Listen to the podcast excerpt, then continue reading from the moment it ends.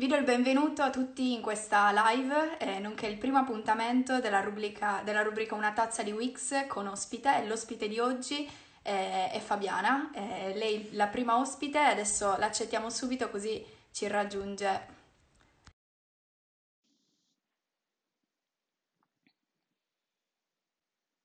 Prendo.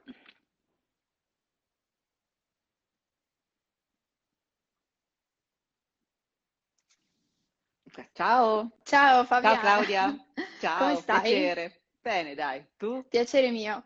Allora, come ho detto prima, questo è il primo episodio della, della rubrica nuovissima, eh, della quale sei tu la, la prima ospite. Sono molto felice di averti. Ehm, eh, tu sei, diciamo, facciamo una piccola presentazione per, per chi non ti conosce. Iniziamo subito. Eh, io ti ho scoperta tramite TikTok, eh, mi hai subito colpita. Ehm, soprattutto mi hanno colpito le tue live perché non essendo abituata a sentirti parlare nei video è stato, è stato un bell'impatto e piacevole soprattutto sentirti, sentirti parlare e interagire col pubblico. Eh, io ti lascerei subito spazio per eh, raccontarti e presentarti molto brevemente.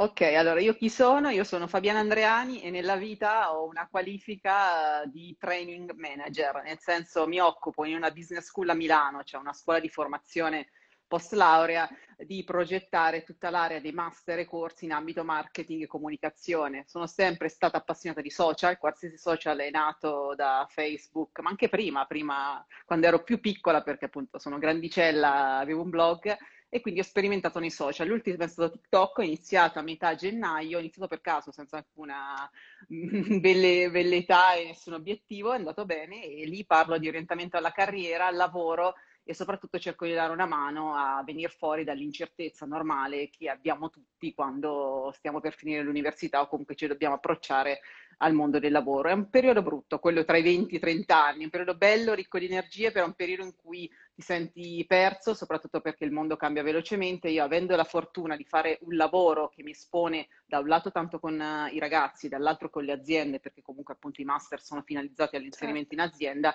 cerco di dare una mano raccontando con un piglio ironico quelli che sono consigli per eh, scrivere il curriculum, affrontare il colloquio, capire dove andare a indirizzarsi come eh, corso di studi. Eh, lo faccio non parlando. L'ho scelto perché volevo prendermi in giro da sola, essendo comunque più grande della media delle persone che frequentano TikTok. La eh, piattaforma, io, certo. esatto, io ho 38 anni, quindi lo dico, non sono certamente una ragazzina, lo facevo, lo, lo faccio simulando delle coreografie anche abbastanza goffe, coreografie che poi appunto adesso mi divertono e cerco di che vengono apprezzate tantissimo, tra l'altro, perché è un, eh, diciamo, un'altra modalità, quella dei video come fai tu, per parlare comunque di tematiche interessanti e che coinvolgono alla fine tante persone e suscitano interesse, perché immagino che poi eh, ti contattino, che ti facciano tante Sì, domande soprattutto. io passo veramente tanto, non tanto perché comunque lavoro, però gran parte del mio tempo libero lo passo anche rispondendo a quelli che sono i commenti, i commenti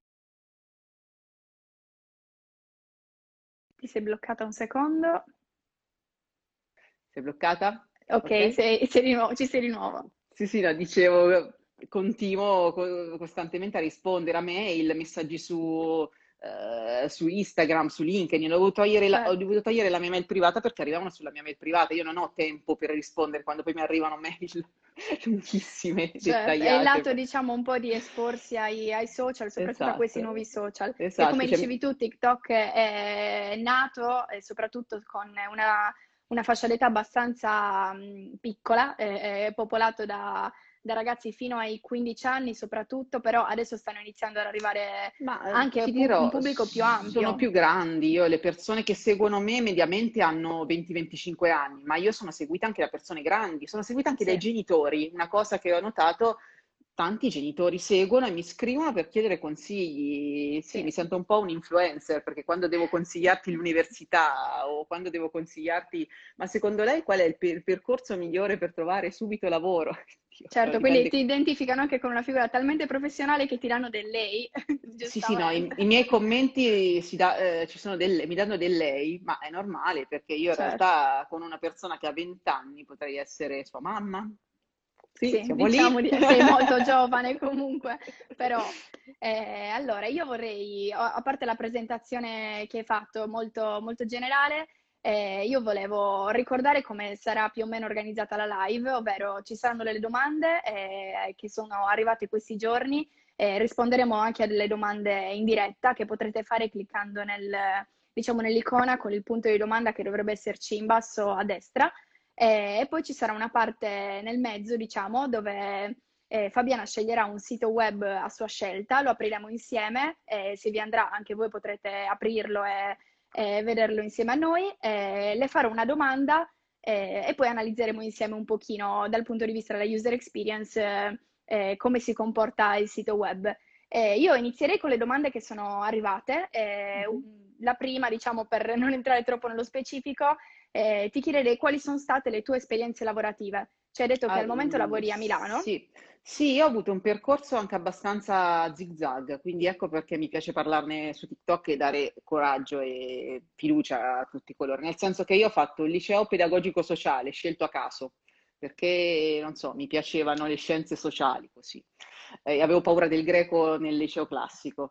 Eh, poi ho fatto come università, io vengo da una famiglia normale che però non aveva i mezzi per mantenermi fuori e io sono di Perugia e ho, scel- ho dovuto fare l'università in sede e ho scelto però il, corso di laurea che mi potesse portare più lontano anche come studi perché io volevo andarmene, non, non che non mi piacesse l'Umbria dove vivevo, però una, sono una persona curiosa, quindi avevo bisogno di nuovi stimoli, ho scelto di studiare comunicazione internazionale alla Stranieri di Perugia Uh-huh. Eh, un corso di laurea molto bello, mi è piaciuto molto. Ho studiato ita- come lingue straniere inglese e spagnolo e ho scelto il giapponese, che era la lingua più strana che mi veniva proposta. Così non avevo una passione per il giapponese, ma volevo la sfida. Uh-huh. Sono andata in Giappone grazie ai bandi di concorso che c'erano all'interno dell'università, sia in triennale, in specialistica ho studiato relazioni internazionali sempre in quell'università, però devo dire è stata una specialistica scelta un po' di corsa, perché comunque allora c'era l'epoca della riforma 3 più 2, non si sapeva il valore di una mm. laurea triennale. Certo. Dopodiché la passione del Giappone è continuata, della lingua giapponese, io parlo giapponese molto bene,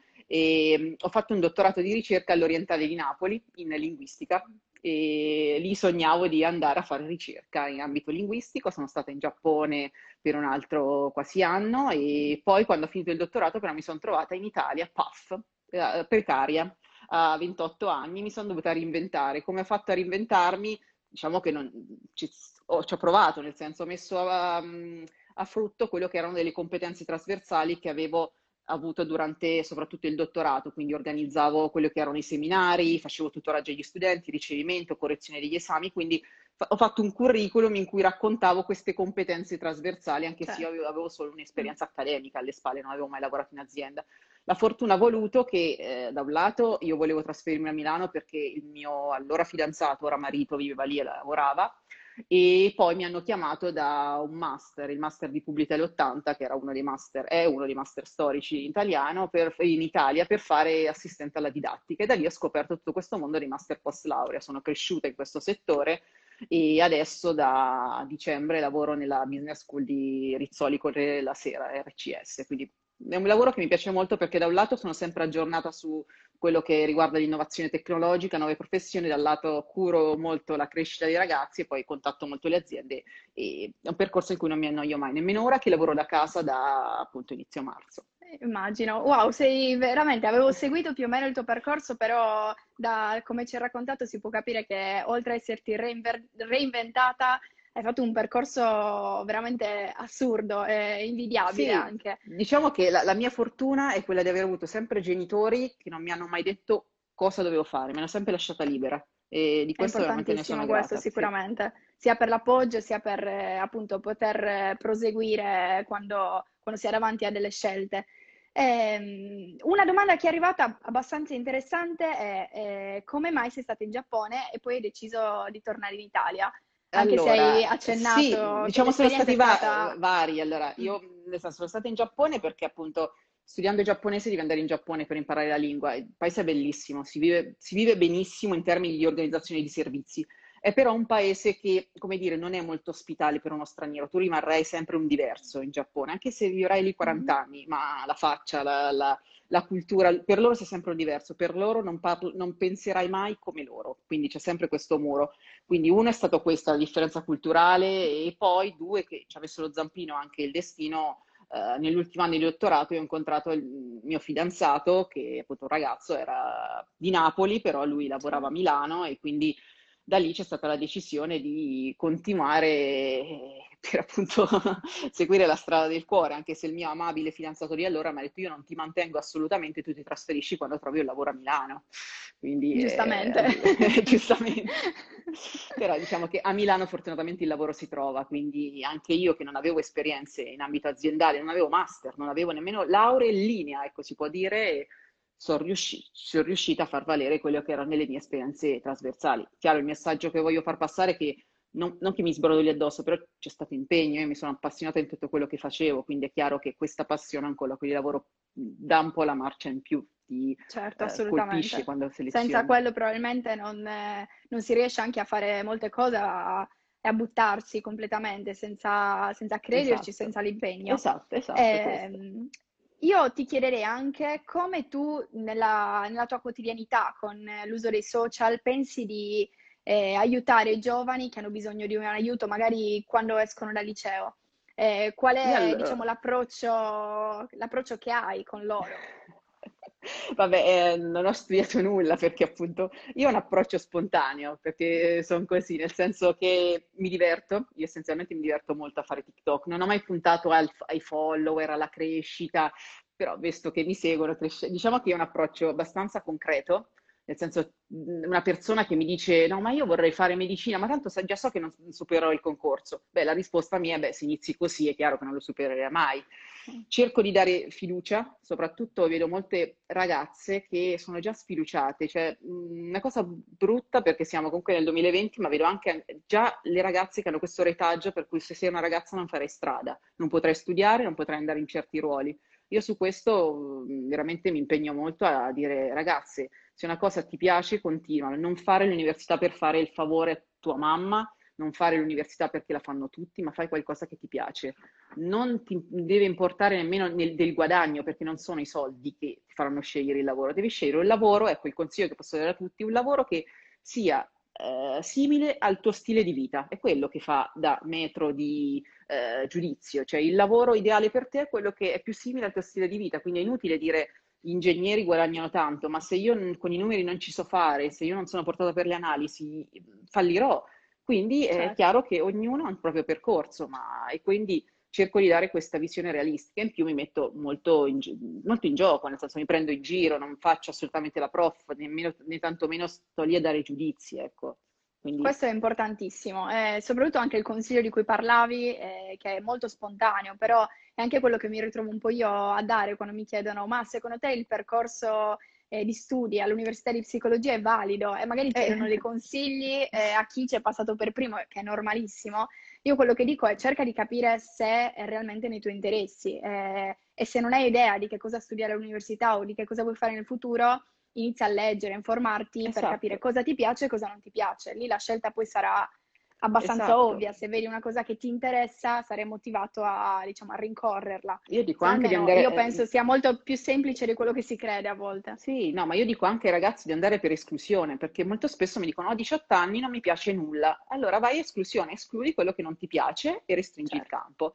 In più, quello che dico do come consiglio, decidi anche i sacrifici che non vuoi fare, che non vuoi fare, perché se vuoi fare il medico, preparati che dovrai studiare minimo 11 anni. Non vuoi studiare 11 anni, non fare il medico. Vuoi studiare lingue, ma non vuoi andare all'estero, non puoi andare all'estero, non le studiare perché sarebbe tempo perso. Quindi, eh, diciamo, come dicevi tu, cioè, serve un po' di concretezza, quindi non l'ansia di dover decidere la propria vita a 19 anni, perché la vita non si decide a 19, sì. ma non l'ho decisa nemmeno io a 38. Quindi questo è un po' il messaggio. Poi i piani possono anche un po' cambiare sì. percorrendo la strada, eh, perché chiaramente, sì. Come dici tu anche in tanti video, non c'è niente di male nel cambiare idea lungo un percorso, perché si può capire eh, che cosa appunto è più interessante per una persona, cosa ha capito di non riuscire a fare, di non voler fare.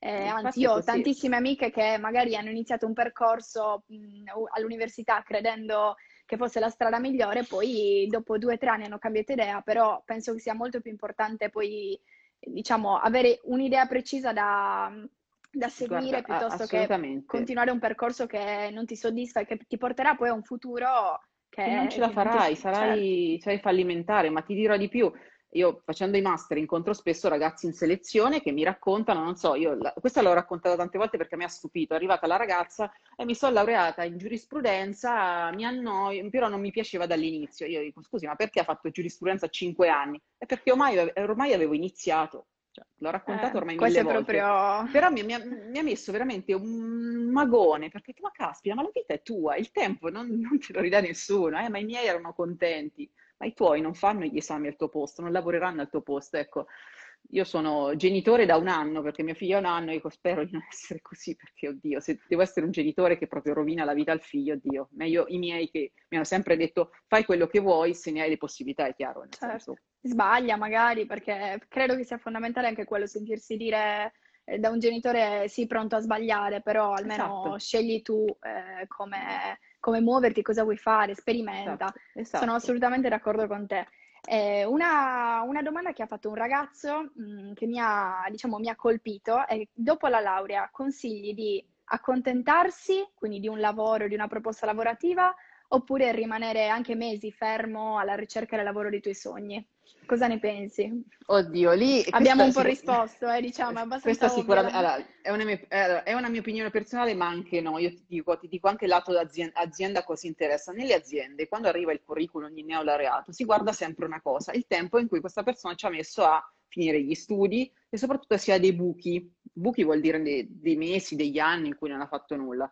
Il mio consiglio è quello di non rimanere fermi, ma non rimanere fermi vuol dire anche fare delle esperienze parallele che possono essere il servizio civile, il volontariato, un corso, perché comunque mh, non siamo fatti per star fermi, la vostra vita non è finita a 23 anni e si aspetta l'occasione, perché purtroppo, come è successo a me, che avevo un progetto di vita che poi è cambiato, non arriva l'occasione eh, della vita così all'improvviso. E non è detto che che scartandone una la successiva sia migliore. Quindi il mio consiglio è semplicemente eh, apprezzare quello che si fa, laurearsi secondo me anche nel meno tempo possibile, anche se non si ha un 110 lode, però appunto è meglio farlo alla svelta e cercare poi un'esperienza che può essere appunto uno stage che ci permetta una, un primo contatto con la realtà lavorativa e da lì noi possiamo capire se ci piace o no, come è successo a me. Ho avuto questa opportunità, mi mi è piaciuto e ho continuato, se no magari avrei cambiato quindi non stare fermi, almeno questo che penso io, non so tu Claudia.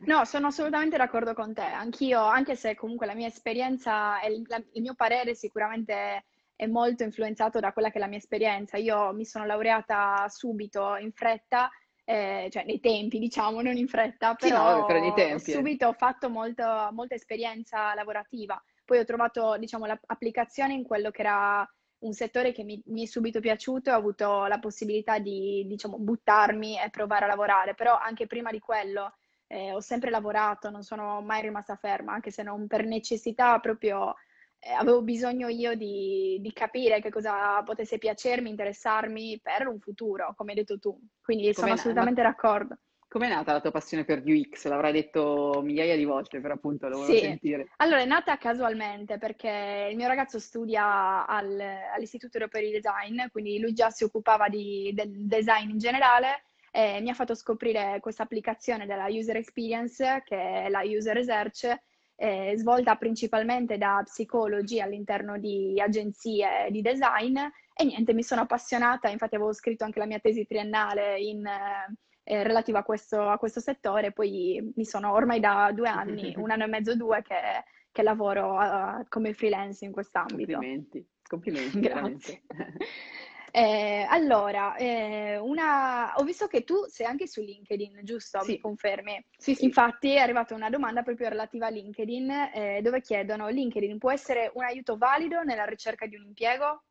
Sì, assolutamente. Allora, non solamente come portale dove cercare impieghi, ma soprattutto utilissimo in termini di personal branding, perché ragazzi, attenzione, quando voi inviate un curriculum e questo curriculum interessa, vanno subito a cercare nome e cognome su, sulla rete e di solito, siccome eh, secondo l'algoritmo di Google LinkedIn è considerato un sito affidabile per dare informazioni su una persona, arriverà come prima, eh, come, come, prima appunto eh, ricerca.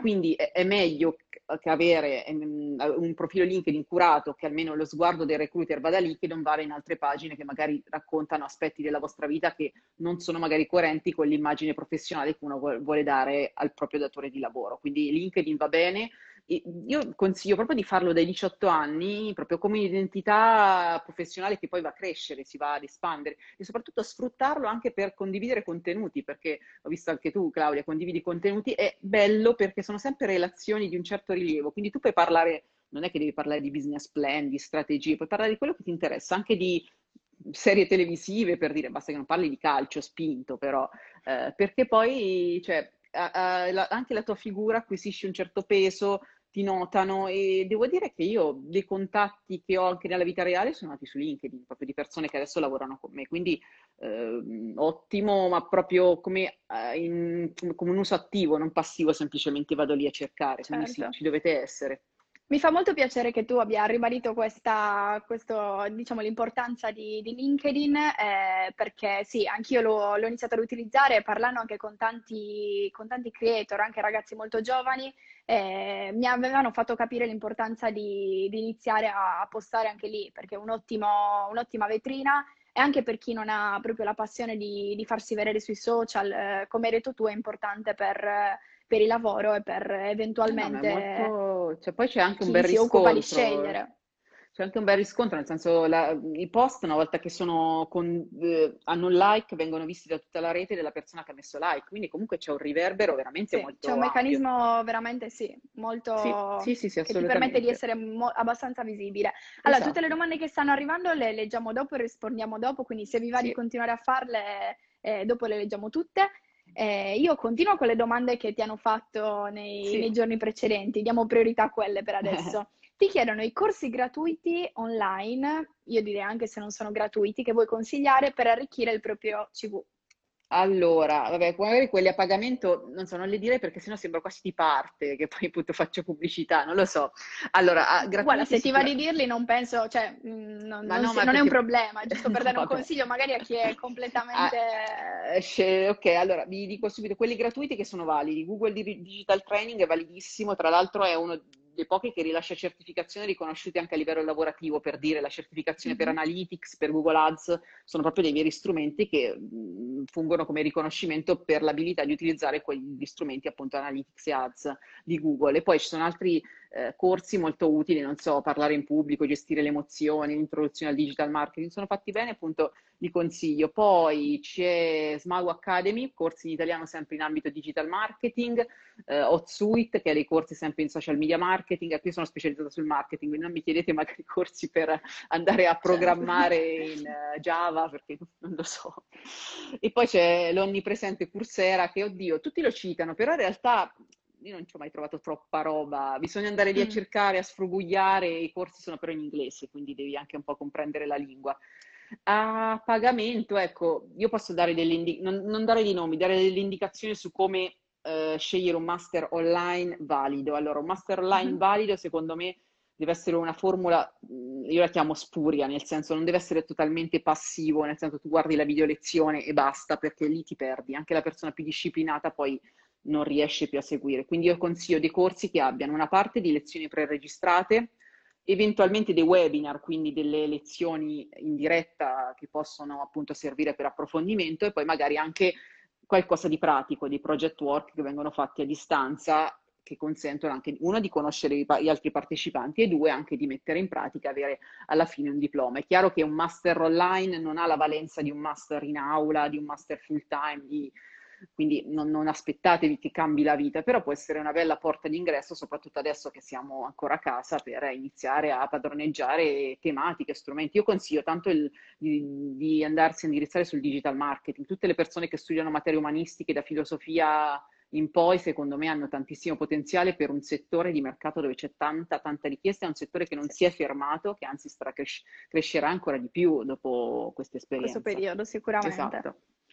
Eh, io penso che siano stati abbastanza ta- cioè, tanti e vari i consigli sui, sui corsi e comunque su come, su come muoversi in questo, in questo ambito. Eh, è arrivata una domanda un po' particolare Sì. e anche un po' personale ehm, per un consiglio ad una ragazza che fa la- faceva a questo punto, in questa situazione, penso eh, abbia perso la stagione, il suo problema sia, sia Mm-mm. questo, fa la receptionist Mm-mm. e eh, chiede con le sue competenze che alter- alternativa potrebbe crearsi per lavorare dopo questa, diciamo, questa situazione Allora, receptionist, non conosco il Italia. profilo, non conosco il profilo, però ehm, immagino che magari una reception conosca le lingue, quindi eventualmente può rivendersi per fare traduttrice freelance, eh, per fare localizzazioni di siti web, sono tutti questi servizi online che in realtà se uno ha voglia ci si iscrive online, ci sono questi vari siti di collaborazione, oppure si manda anche il curriculum alle agenzie di traduzione. Io fino a poco tempo fa facevo traduzione dal giapponese all'italiano, poi ho smesso perché non ci riuscivo più a star dietro, però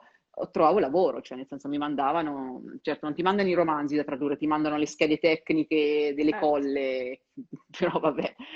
E quindi altre sì, chiaro, magari puoi mm, investire sulla formazione, in un corso magari gratuito come questo appunto che ho detto di Google Digital Training, cercare a capire se ci possono essere degli sbocchi ulteriori poi per la sua carriera, anche per rivendersi in futuro. Chiaro che poi questa situazione rientrerà, cioè non stiamo parlando di una guerra che ha distrutto le infrastrutture, gli hotel ci sono e tutti vogliono che i turisti ritornino. È chiaro che è una situazione di impasse che ci ha messo fermi, quindi reinventarsi e formarsi e soprattutto appunto non perdere la speranza, secondo me.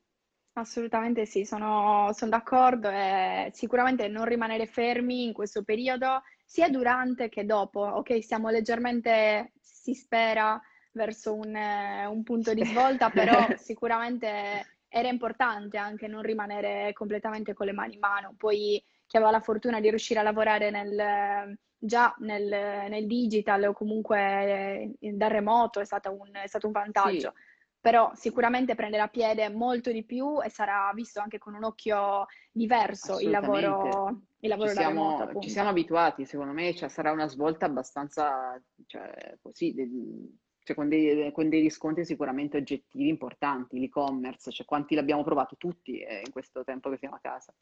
Sì, sicuramente sì, avrà, verrà visto secondo me proprio con un, con un occhio diverso e darà tante più possibilità sia di lavori eh, a tante persone in più, eh, sia di riuscire molte aziende magari a risparmiare e a dare più, più lavoro o Sì, comunque più lavoro, penso più sia qualità uno della strumento importante, sì, Sì, soprattutto quello. che Anche se non routine... tutti apprezzano magari il fatto di essere così liberi, potersi organizzare eh, Eh, a allora, casa, da casa.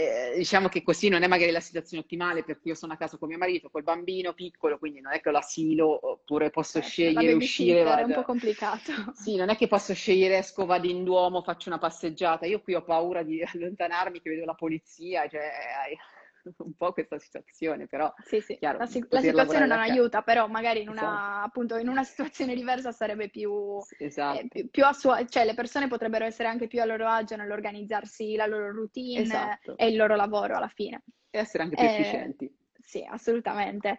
Eh, un'altra domanda sono se hai qualche libro che ti ha cambiata o che pensi possa aiutare in un particolare momento della vita di, di ognuno di noi. Allora, ci ho pensato in realtà a questa dei libri. In realtà io non sono una eh, lettrice di saggi motivazionali, quindi non ho nessun libro del genere, questo libro cambierà la tua esistenza. A me i libri che mi hanno aiutato sono soprattutto romanzi, romanzi che mi hanno aiutato a capire certi momenti della mia vita. Eh, tra cui ti racconterò quando ero adolescente, quindi vabbè, 15-20 anni, ero appassionata di Elsa Morante e per esempio il romanzo L'isola di Arturo mi ha molto aiutato a capire tutta la parte dell'adolescenza, quindi questa parte in cui ti sembra che il mondo ti cade addosso, che tu non abbia nessuna potenzialità, invece eh, sei una persona come tante altre che deve ancora sbocciare, quindi deve ancora maturare. Quest- quindi questo uno. Poi un altro libro che mi è piaciuto tantissimo, che ho letto più di recente, è Mille splendidi soli di Osseini, adesso mi sembra che si chiami, bellissimo sulla condizione femminile perché leggi quel libro e ti rendi conto di quanto tu sia fortunata di essere nata dalla parte giusta dell'emisfero, di aver sposato chi vuoi e di aver potuto studiare liberamente senza esserti mai sentita appunto messa da parte oppure eh, appunto essere sentito un essere inferiore. Un altro libro che mi è piaciuto molto, io sono appassionata di Murakami Haruki, quindi scrittore giapponese, Kafka sulla spiaggia. Anche questo è un romanzo di formazione, soprattutto eh, parla di un ragazzino apparentemente diverso perché lui non pensa come tutti gli altri e lì mi sono rivista quando io ero una bambina, cioè che era sempre curiosa, una bambina ragazzina curiosa eh, che studiava, leggeva tantissimo. Poi magari mi sono persa un po' tutta la parte esperienziale dell'adolescenza, magari ero la, la, tipo la secchioncella che stava lì che studiava. Però grazie a questo libro ho capito che in realtà avevo anche io il mio potenziale che esprimo semplicemente in, in, in maniera diversa. Quindi sono più che altro romanzi in cui ti capisci che appunto sono periodi della tua vita e soprattutto non, non sei il solo a provare queste situazioni. Certo. Bellissimo, bellissimi consigli.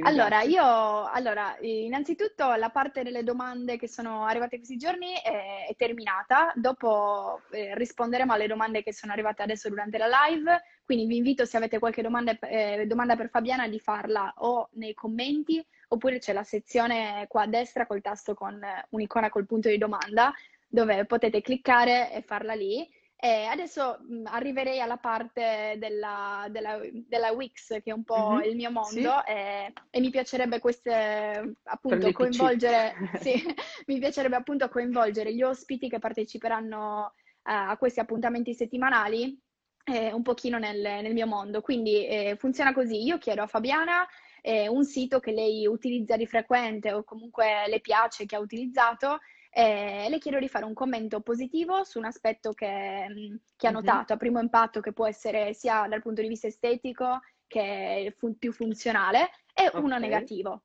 Quindi okay, se perfetto. ci dici il sito che hai scelto, allora, il sito vuole, è può sito, anche collegarsi insieme a noi. L'e-commerce di Sephora. Si vede anche okay. il riflesso della mia ring light. sì. eh, essenzialmente perché Sephora? Allora, io ero un'appassionata di, non, non sono una beauty maniac, però diciamo ho la mia beauty routine, adesso fare la morning beauty routine. No, allora, il problema era che durante il lockdown eh, i beni non di prima necessità non potevi acquistarli nel supermercato, quindi trucchi, qualsiasi cosa non potevi acquistarli. Fortunatamente Sephora ha aperto l'e-commerce e quindi mi sono trovata a sfogliare il loro catalogo virtuale. Allora, che dire, eh, cioè, lo vorrei mostrare, però appunto so che qui si vede al contrario. Allora, come si può vedere... Vabbè, tu prova, prova, a descriverci cosa, cosa, ti allora, piace a primo impatto, è, molto, è, molto essenziale, è molto essenziale per quanto riguarda come design. Quello che ti colpisce all'inizio è il fatto di poter avere a disposizione tutto, perché non è un sito di e-commerce che nasce come una parte dell'e-commerce di Sephora, è come trovarti in un grande magazzino, hai tutto. Infatti se uno va su tutti i prodotti, hai make-up, profumi, trattamenti viso, corpo bagno, capelli, uomo, accessori, ti poi sembra di essere in un negozio in cui ti perdi tra, tra i vari scaffali. Diciamo, questa diciamo, sicuramente la parte positiva. Positiva anche il fatto di trovare comunque tutte le informazioni, se vai sulle schede prodotto, trovi la disponibilità e anche quando te la consegneranno. C'è la consegna gratuita, quindi anche spese piccole non hanno diciamo, un sovrapprezzo. Lati negativi è quello un po' come quando uno entra in un negozio e non è assistito da una commessa, ci si perde perché c'è tantissima roba, perché oltre che la parte testuale degli elenchi divisi appunto per categorie, ci sono proprio tutte le offerte, le, le, le, le, varie appunto vetrine che vengono fatte in regalo cofanetti, la beauty routine, in regalo make up, quindi tu ti perdi ci sono quello che stavi cose, cercando. Troppe esatto. forse. Okay. Troppe, per, per, me troppe, però ripeto, magari sei voluto perché ricalca il, il negozio, che quando tu entri qualcosa certo. comunque ti, ti, ti, ti cattura l'attenzione. Questa è una cosa negativa. Un'altra cosa negativa che ho notato è che alcune schede secondo me sono, non lo so, poco ottimizzate per l'e-commerce perché hanno troppo scritto. Tu, mm-hmm. tu, tu non puoi una descrizione con un blocco di testo senza nemmeno un grassetto. Però, ripeto, io lo consiglio perché io mi sono trovata bene, le cose sono arrivate in una settimana perfette come volevo, c'è anche la possibilità di, di fare il reso, cosa che appunto non mi aspettavo su i trucchi. Ok, Questo allora, sulla base dei, di questi commenti, quindi positivo e negativo che, di cui ci hai parlato, eh, io vorrei dare, diciamo, qualche, qualche indicazione più tecnica su, sugli aspetti che tu hai rimarcato e che hai notato, quelli sia positivi che negativi. Eh, innanzitutto, se qualcuno sta seguendo dal vivo il sito, diciamo, ehm, non so se i più appassionati hanno notato che da pochissimo, da meno di un mese, eh, poco dopo il, il, lockdown, c'è stato un, ehm, diciamo, un cambiamento nel sito, è stato completamente eh, rifatta la grafica, eh, era un sito che c'era già da parecchi anni, quello, quello precedente. Eh, io lo utilizzo tantissimo, come, come, hai detto tu non sono un'esperta di beauty o di make-up, però sono veramente un'appassionata e una volta al mese almeno io devo fare un ordine da, da Sephora perché altrimenti, altrimenti, non riesco, è proprio una passione anche Ma per ti fa me. stare quindi... meglio, io ho stato questo, sì, ti fa sì. stare meglio. esatto, sono completamente d'accordo con te. Eh, io utilizzo un servizio che si chiama eh, Wayback Machine, eh, che è un sito dove se tu inserisci eh, l'URL del, eh, del sito di, di Sephora, eh, ti fa vedere anche le versioni precedenti. Quindi volendo, chi è curioso Ah. può, può andare a vedere com'era, per esempio, appunto Come si chiama? fa, Scusa, lo dicevo. ripeti? Si chiama Wayback Machine. Ah, a Wayback Machine, ok. Sì. Ehm, allora, partendo da quello che, che ci hai detto tu, ovvero del- di un aspetto positivo, eh, per farla molto breve così poi rispondiamo a tutte le domande che ti hanno fatto, eh, sicuramente il fatto di essere, come hai detto tu, di avere sotto, sott'occhio subito tutti i prodotti è, è un aspetto importante, fondamentale. Ehm, se posso, eh, un- una cosa che ho notato rispetto a prima è stata cambiata proprio la modalità di, di presentazione di tutti i prodotti, appunto, hanno suddiviso meglio le categorie, quindi sono, sono anche meglio, più visibili, eh, meglio presentate. Eh, qualche problema eh, nelle pagine di, di caricamento, per esempio, se si clicca sulla pagina tutti i prodotti, eh, prima che, che carichino i prodotti ci sono delle, eh, delle schermate che appaiono eh, come se fosse un errore, un piccolo bug, però questo è normale perché, come ho detto prima, il sito è stato, è stato rim- rimodernato, è stato praticamente ricreato, presumo, eh, da pochissimo, quindi questi bug eh, vengono segnalati piano piano. Eh, il- dal punto di vista invece del- dell'aspetto negativo che un po' ti ha disturbato, è il fatto di, di avere tante informazioni nella scheda prodotto e magari di non avere eh, di non avere in risalto alcuni elementi come i colori, eh, però eh, invece di avere la disponibilità subito eh, ben evidenziata. Eh, sicuramente le informazioni, eh, la, la parte scritta è tanta, eh, potrebbe essere magari ehm, organizzata meglio, come, come hai fatto notare tu, perché sicuramente eh, se hai notato questo se hai, non- e se hai riscontrato un problema, eh, è una cosa da tenere in considerazione, è una cosa importantissima quando si, si analizza l'esperienza degli utenti eh, che mh, interagiscono con un sito web, prendere in considerazione anche questi, questi aspetti eh, che sembrano banali, però se ti sei trovata appunto in- davanti ad un, ad un problema, questo è, è- è un segnale che va colto, ecco. Eh, comunque, ehm, niente, anche io apprezzo il, il lavoro che è stato fatto, soprattutto dal punto di vista della, della UI, quindi prevalentemente del, eh, proprio l'uso dei, dei colori e dello spazio che hanno, che hanno cambiato molto il sito di Sephora, Mhm. perché se vai appunto su questo servizio che ti ho detto prima, potrai vedere che il Sì, sito precedente guardando, sì. non era ottimizzato per desktop e quindi aveva le bande laterali No. eh, scure, eh, perché non era appunto eh, stato ottimizzato benissimo, però eh, niente, è un sito che utilizzano tantissime persone, eh, il servizio è affidabile, come hai detto tu, Sì, quindi sì. Sicuramente non, non avranno problemi a, a risolvere questi piccoli bug. E allora, sono arrivate le domande prima che Mhm. scada il tempo, perché poi sennò Sì, Instagram abbiamo 20 ci, ci sì. chiude, sì, ci chiude tutto. Ehm, ti metto in sovraimpressione una domanda che è arrivata e poi leggiamo invece quelle che sono Va arrivate nei commenti. Quindi ti chiedono qualcosa che può dare carattere in un colloquio CV.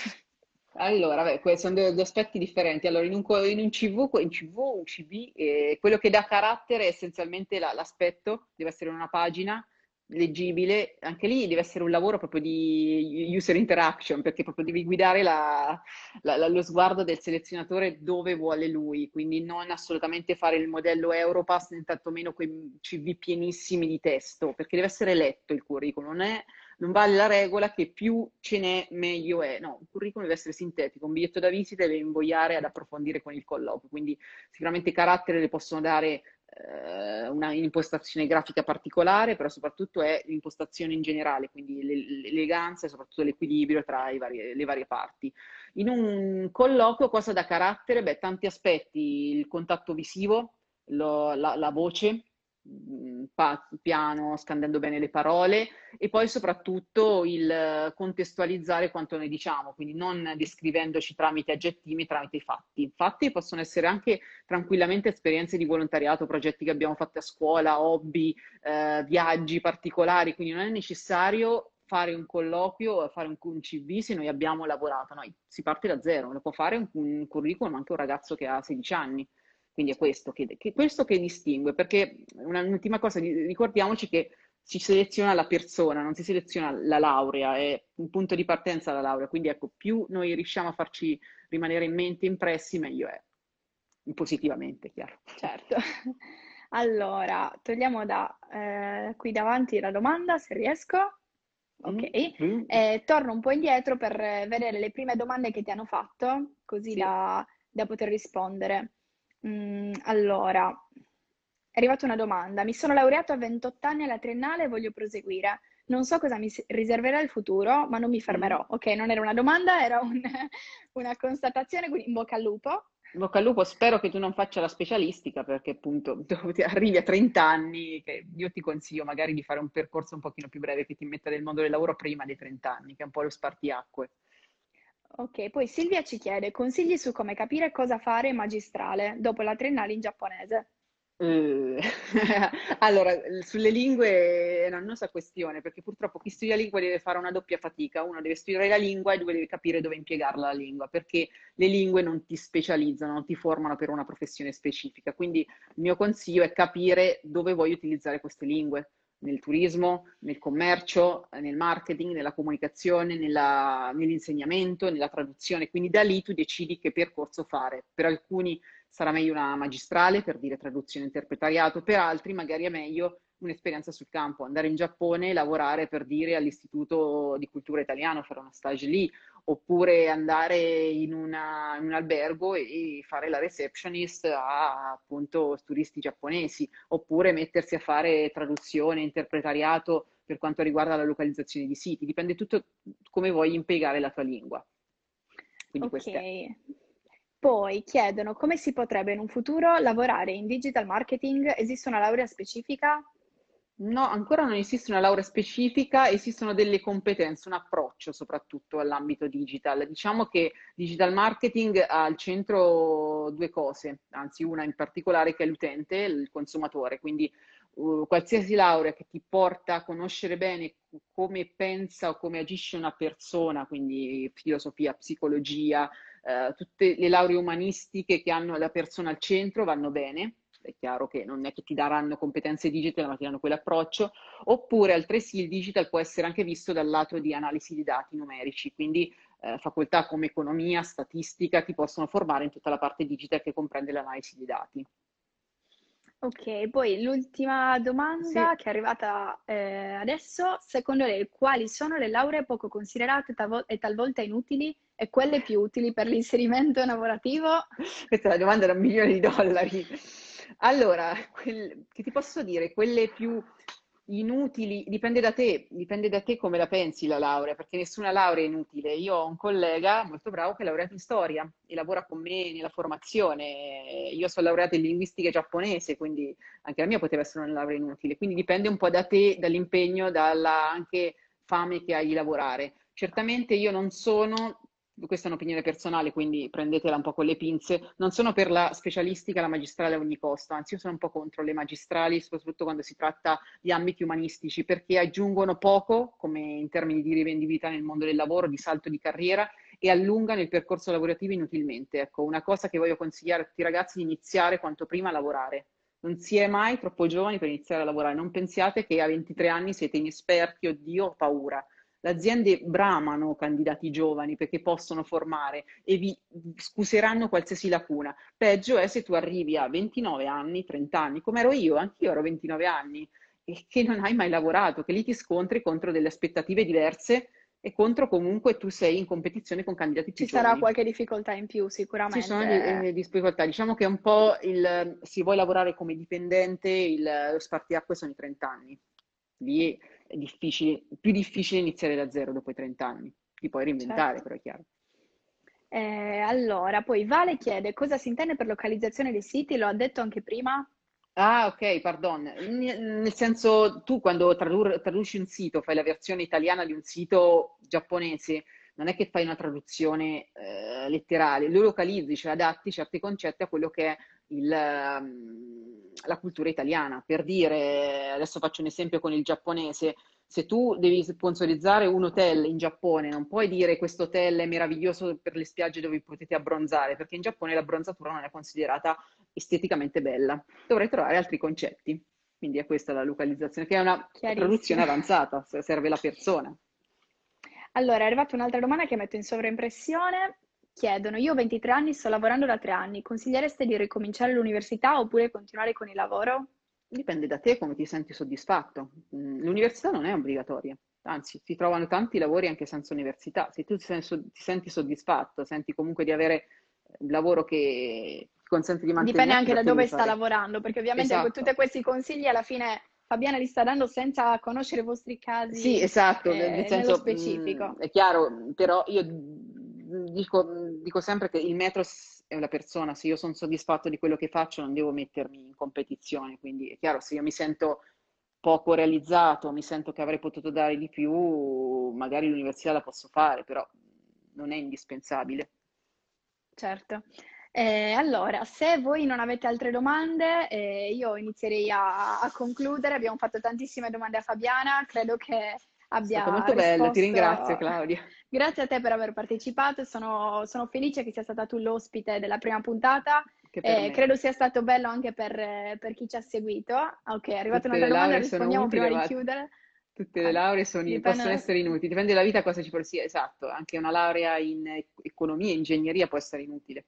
Dipende proprio dalla persona, se te vuoi fare la differenza. Dipende da cosa si fa con quella laurea, perché anche una laurea in medicina senza la voglia di far niente ah, porterà ben poco. Quindi, eh, niente, io ti ringrazio tantissimo, eh, sono Anche contenta Claudio. di averti avuto come ospite e vi, rin- vi rinnovo l'appuntamento al martedì prossimo, sempre alle 16, eh, con eh, la prossima puntata di Una tazza di WixCon.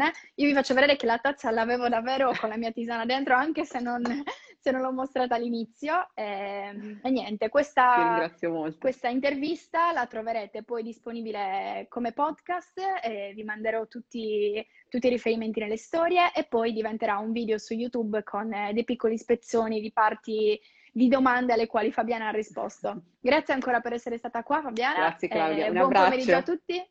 Grazie per, chi, per chi ci ha seguito. Ciao, grazie. Ciao, ciao.